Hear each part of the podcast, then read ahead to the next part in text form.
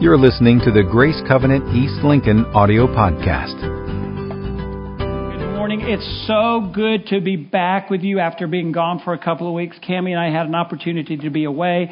It was a great trip. It was better than anything we could have imagined. God was very good. There were some good divine appointments, but there's no place like home. You always have to come home. Vacation can't last forever, can it? And so here we are. Uh, I want to just give a big shout out of thanks to Pastor David Barry and to uh, Pastor Nick for stepping in and teaching while I was away. And so today we're continuing on with our series Encountered by Jesus. This is our third week. And with Thanksgiving just a few days away, how appropriate it would be that today we would focus on gratitude. So with that in mind, I'd like for you to take your Bibles and open up to Luke chapter 17. And then um, I want you to watch this brief video with me that asks a very important question about gratitude.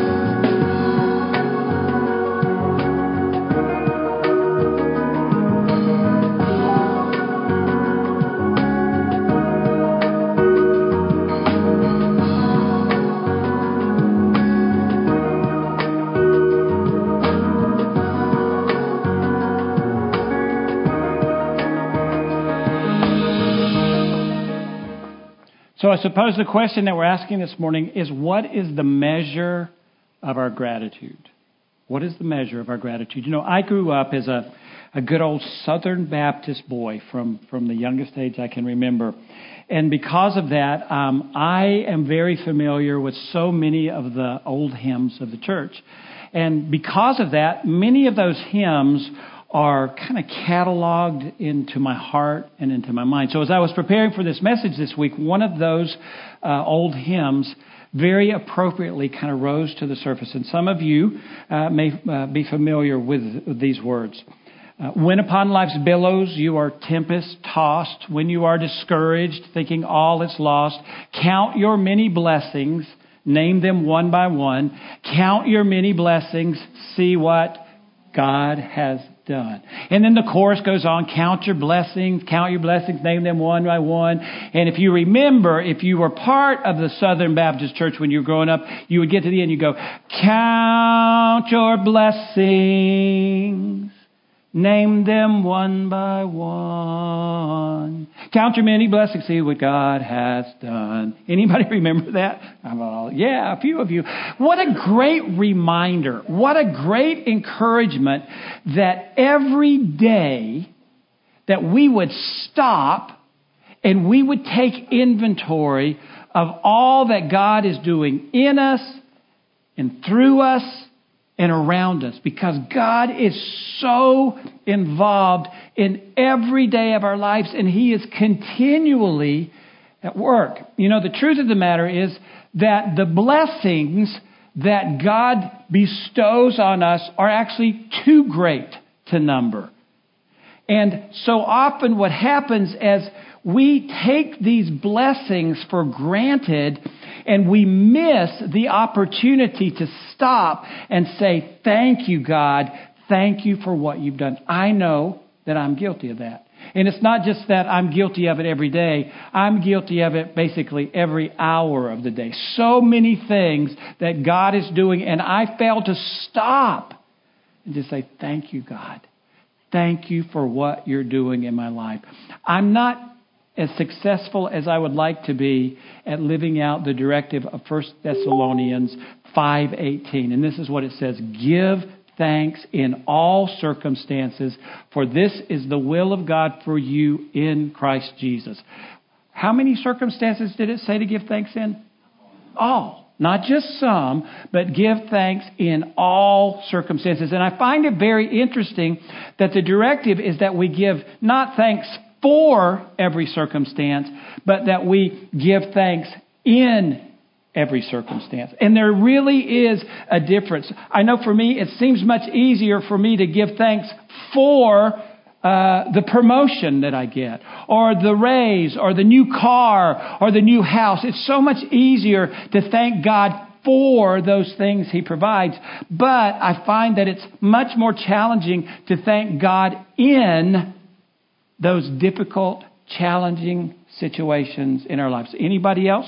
Do you find less thanks in those? In other words, we don't find it as easy to say, Thank you, God, in this challenging situation at work. Or thank you, God, in this challenging situation at school. Or thank you, God, in this challenging situation at home or in my family. We find it much more challenging because it's difficult and we have questions. Why? Why do we have to go through this? As opposed to stopping and thanking God because say, to say, God, I don't understand everything that's happening right now, but I know that in this situation, you are allowing me the opportunity to grow and to change because you're teaching me something. And so, God, I thank you. When we can give thanks to God in every circumstance, it reveals a heart of faith that believes that God is working, that God is bigger than even the most difficult times in life. This morning, uh, we want to look at the story of 10 men. And these 10 men, I suppose, were somewhat like a band of brothers.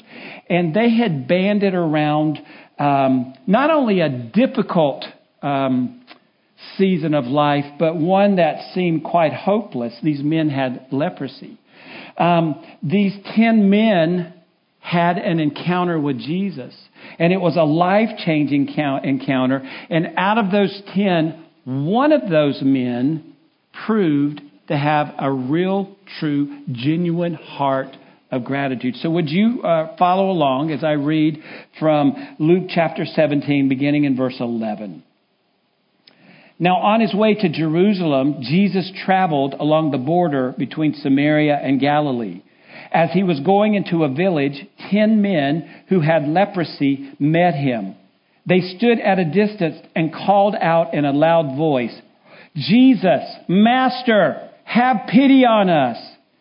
When he saw them, he said, Go show yourselves to the priests. And as they went, they were cleansed. One of them, when he saw he was healed, came back praising God in a loud voice. He threw himself at Jesus' feet and thanked him. And he was a Samaritan. Jesus asked, Were not all ten cleansed? Where are the other nine? Has no one returned to give praise to God except this foreigner? Then he said to him, Rise and go. Your faith has made you well. Um, I want us for just a moment to put ourselves into that story. Imagine you're on the sidelines and you're watching what's going on. Jesus uh, and his disciples have been engaged in a journey to Jerusalem, and they've been engaged in this journey actually for several days. Um, as they're approaching one of the villages, off in the distance, there's a group of men. It's this band of brothers that I talked about, 10 men. And when they see Jesus, they begin to call out to him. They may have never seen him before, they may have never met him, but evidently they had heard about him and they had heard about his healing power.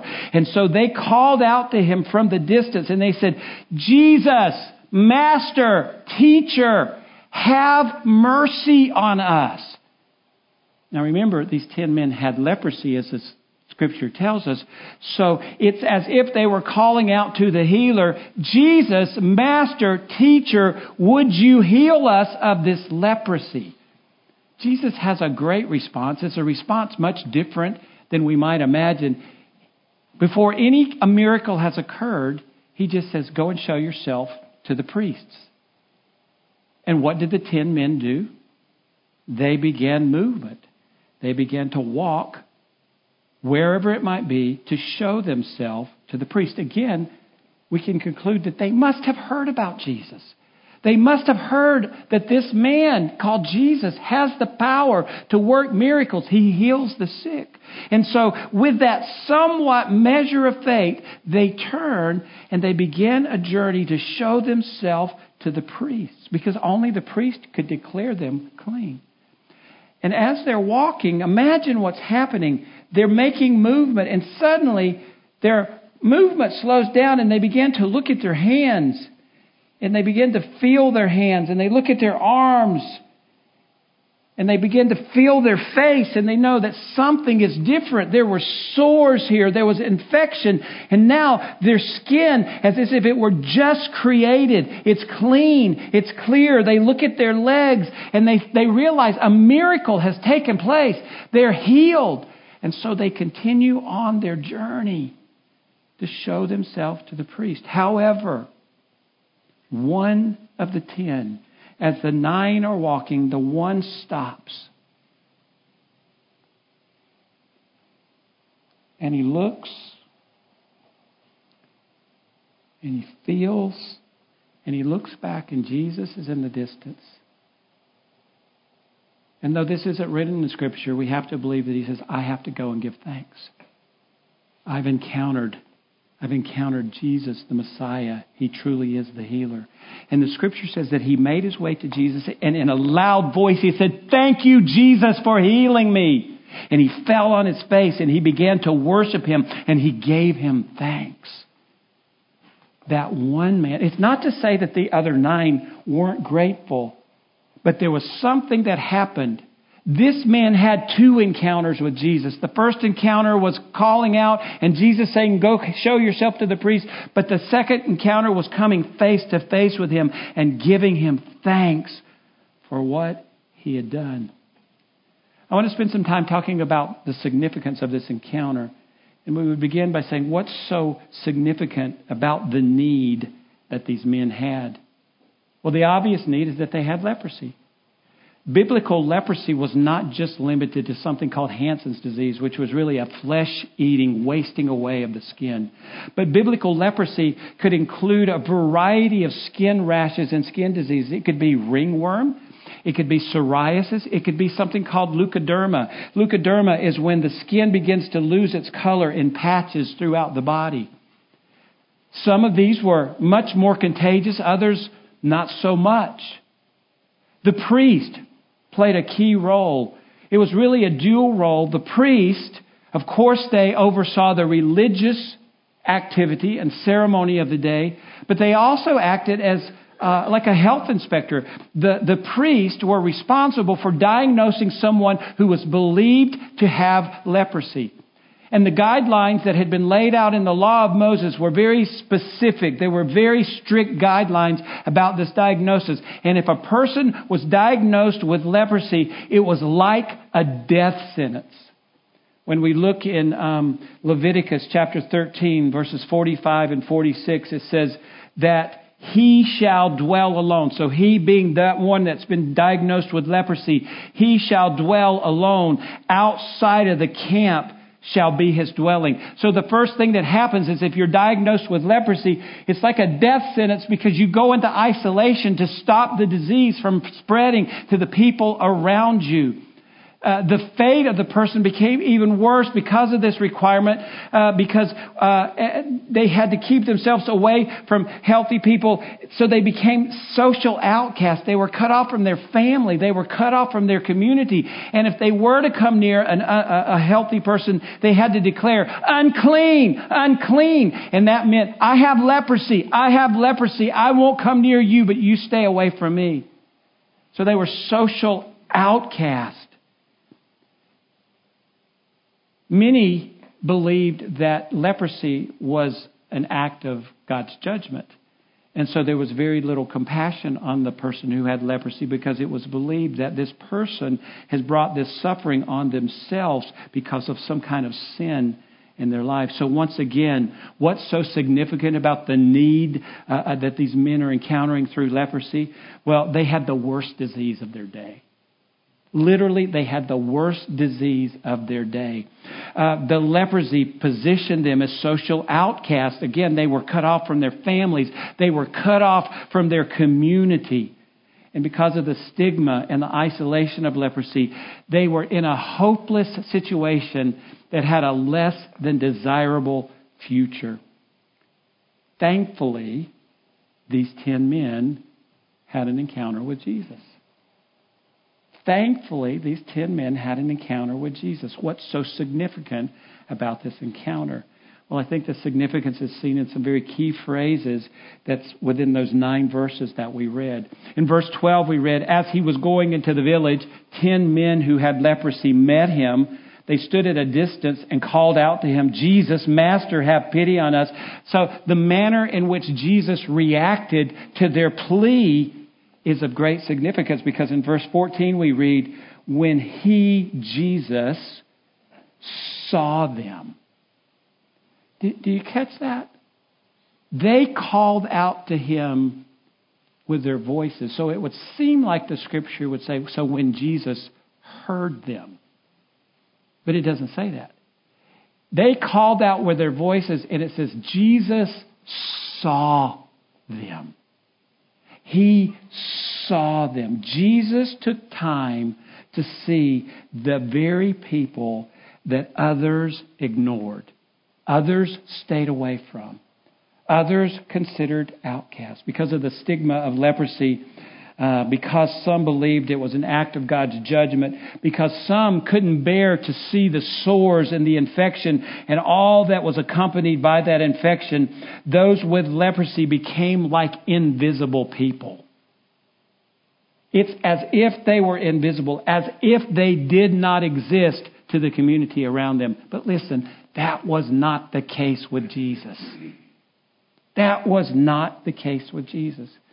Let me ask you this morning have you ever felt ignored? Have you ever felt overlooked? Have you ever felt invisible? Particularly when you're going through a very challenging time in your life. Have you ever felt like, I'm just going through hell right now? and nobody sees me, nobody cares, nobody notices. I'm in this alone. It's as if I am invisible. Here's what I want to say to you this morning not so with Jesus. Not so with Jesus. You're never invisible to Him, you're never overlooked, you're never ignored.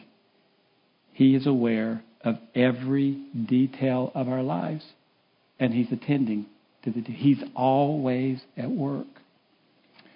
Uh, the manner in which Jesus responded is significant. Again, their community had shunned them. People feared them because they were contagious. Nobody wanted to help them. There was a void of compassion for these people. But that wasn't the case with Jesus. That's not how he responded to them. In fact, Jesus was compassionate and he responded to their point of need. He said, Go show yourselves to the priest. So they called out, Jesus, Master, Teacher, have mercy on us, heal us of our leprosy. He didn't pass judgment on them. He didn't say, You brought this on yourself. There's nothing I can do for you. But instead, his heart was filled with compassion. He saw them when no one else saw them, and he acted on their behalf. Jesus always has compassion for us. Jesus always responds to our point of need. Regardless of what it is, he does not turn your, his back on you. He doesn't turn his back on me. He always has compassion. I would think that it's possible that at first these ten men thought his response was a little strange. Before a healing had ever occurred, he said, Go show yourself to the priests. You would think that there would be some kind of interaction because when we look at other miracles in the Bible, he spits, he puts mud, he touches, whatever he does, but not here. From a distance, he says, Go show yourself to the priest. Again, I have to believe that these men had heard about Jesus. They had heard of his miracles, and because of that, there was some measure of faith that was functioning in them. And because of this, Jesus gave these lepers an opportunity to partner their faith with action. When they began the journey to show themselves to the priest, even if they didn't completely understand it, as they took those steps, and who knows, was it the first step or was it the fifth step? Something supernatural occurred. Their bodies were cleansed of leprosy. Every encounter that you and I have with Jesus is an opportunity for us to partner our faith with action. Jesus calls on us to take action. We have faith, but we put feet to our faith. And when we do, even if we don't completely understand what's being asked of us, we make way for the supernatural to happen in our lives. Just as those ten men began to walk and the supernatural occurred, when we follow the directive of Jesus, we open the way for the supernatural and miracles take place in our lives. The encounter that these ten men had with Jesus um, turned their hopeless situation into a new lease on life. Remember, uh, they were lepers, so they were cut off from their family, they were cut off from their community, but now they were healed the priest would confirm that healing, and now they could rejoin their community. They could rejoin family life. They could go back to some kind of normal life, but I don't think their life would be normal. I think that because they had an encounter with Jesus and they recognized that this man healed my skin of this terrible disease, that they would always be different. They would always be different. They were no longer outcast. Those are all really significant things, but I think for today's message, the most significant thing that we can look at is the response of the one leper. Not ten were healed. Ten began to go show themselves to the priest, but one turned back. One of them, when he saw he was healed, came back, praising God in a loud voice. He threw himself at Jesus' feet and thanked him, and he was a Samaritan. Ten lepers were healed, but only one came back to thank Jesus. It's not even to say that these men weren't thankful, but this man had something well up in his heart. He had a heart of gratitude. He came back with a strong, emotional, outburst of gratitude and thanksgiving. He thanked God in a loud voice. Again, it was heartfelt. He threw himself at Jesus' feet. There was humility. And he thanked him. He was filled with gratitude. And I love the response that Jesus has. Weren't there ten of you? Where, where are the other nine? Where, where are the other nine? And as I was thinking about this, I thought, okay, I have to, I have to ask myself this question. The one showed great measure of gratitude. What's the measure of my gratitude? Am I like the nine or am I like the one? We want to be like the one right? That we're continually filled with gratitude. God is good. God is always at work. He's working in us. He's working for us. He's working around us.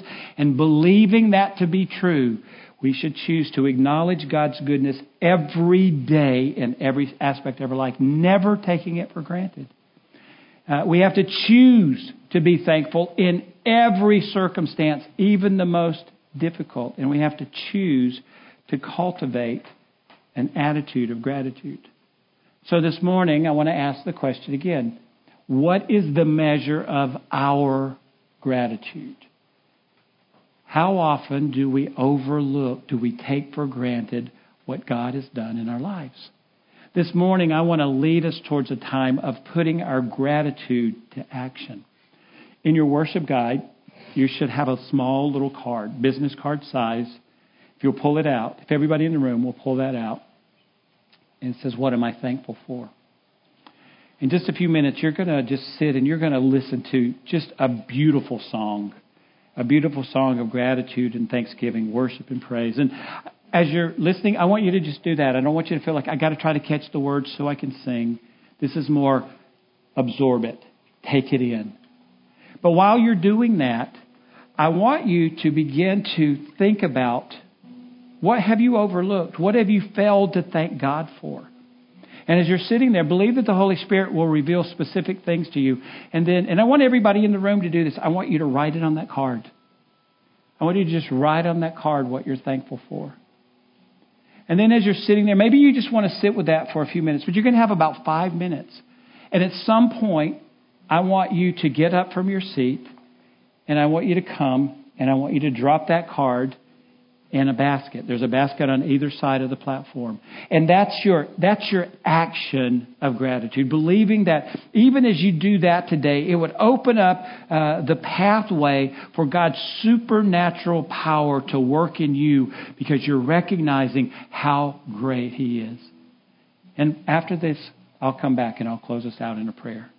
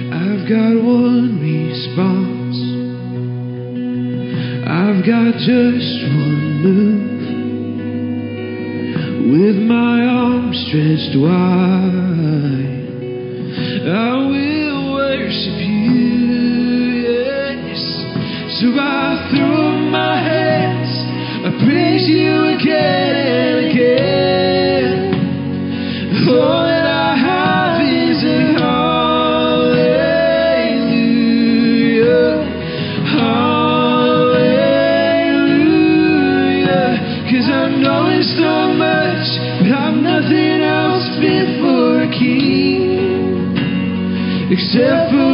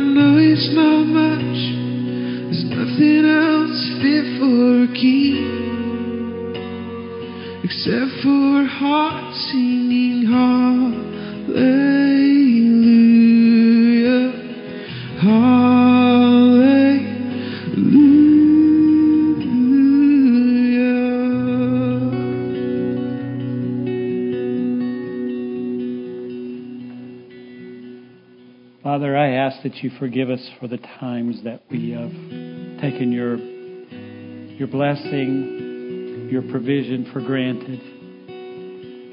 I ask that you forgive us for those times where we find us ourselves in difficult situations and we fail to say thanks, recognizing that you're helping us grow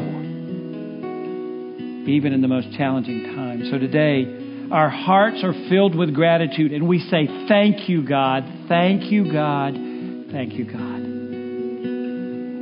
I pray that this would not be something that just happened for a few minutes in a service, but there would be something that would happen in us because we are having an encounter with Jesus right now. That this would be a way that we live life, that every day we would stop and count our blessings and we would say, Thank you, Jesus that we would continually take inventory and say, Thank you, Jesus. Thank you for your goodness. Thank you for your love. Thank you for your care. The small things and the big things. Thank you, Jesus. With your heads bowed and your eyes closed, just that question that I ask every week. And I refuse to stop asking it. Is there anybody here today and you've never entered into a relationship with Jesus Christ? You've never said, I recognize I need a Savior. I've never acknowledged my sin to God. And so today I choose to do that. I choose to have an encounter with Jesus where I recognize how great He is, how much He loves me, and I recognize the fact that the greatest encounter for me is that Jesus died for me on the cross. And so today I say that I believe, I confess, and I ask for forgiveness of my sin. And I say, Jesus, I want to engage with you in a lifetime where my life is centered, it's focused on you. If that's you today and you've never done that before, would you just lift up your hand? Let me know that you're signifying you want to do that today. Is there anybody here? And you're saying, today, for the first time, I'm asking Jesus into my heart. Anybody at all? Would you stand? Father, thank you for your greatness and your goodness. And so today, as a people, we give you thanks. And I speak continued blessings on everyone as they go. And everybody who agreed said, Amen. God bless you. We are so glad you're here. Happy Thanksgiving. Enjoy your time with your family. For more information on Grace Covenant Church, our service times, ministry opportunities, directions, and more, visit us at gracecovenant.org.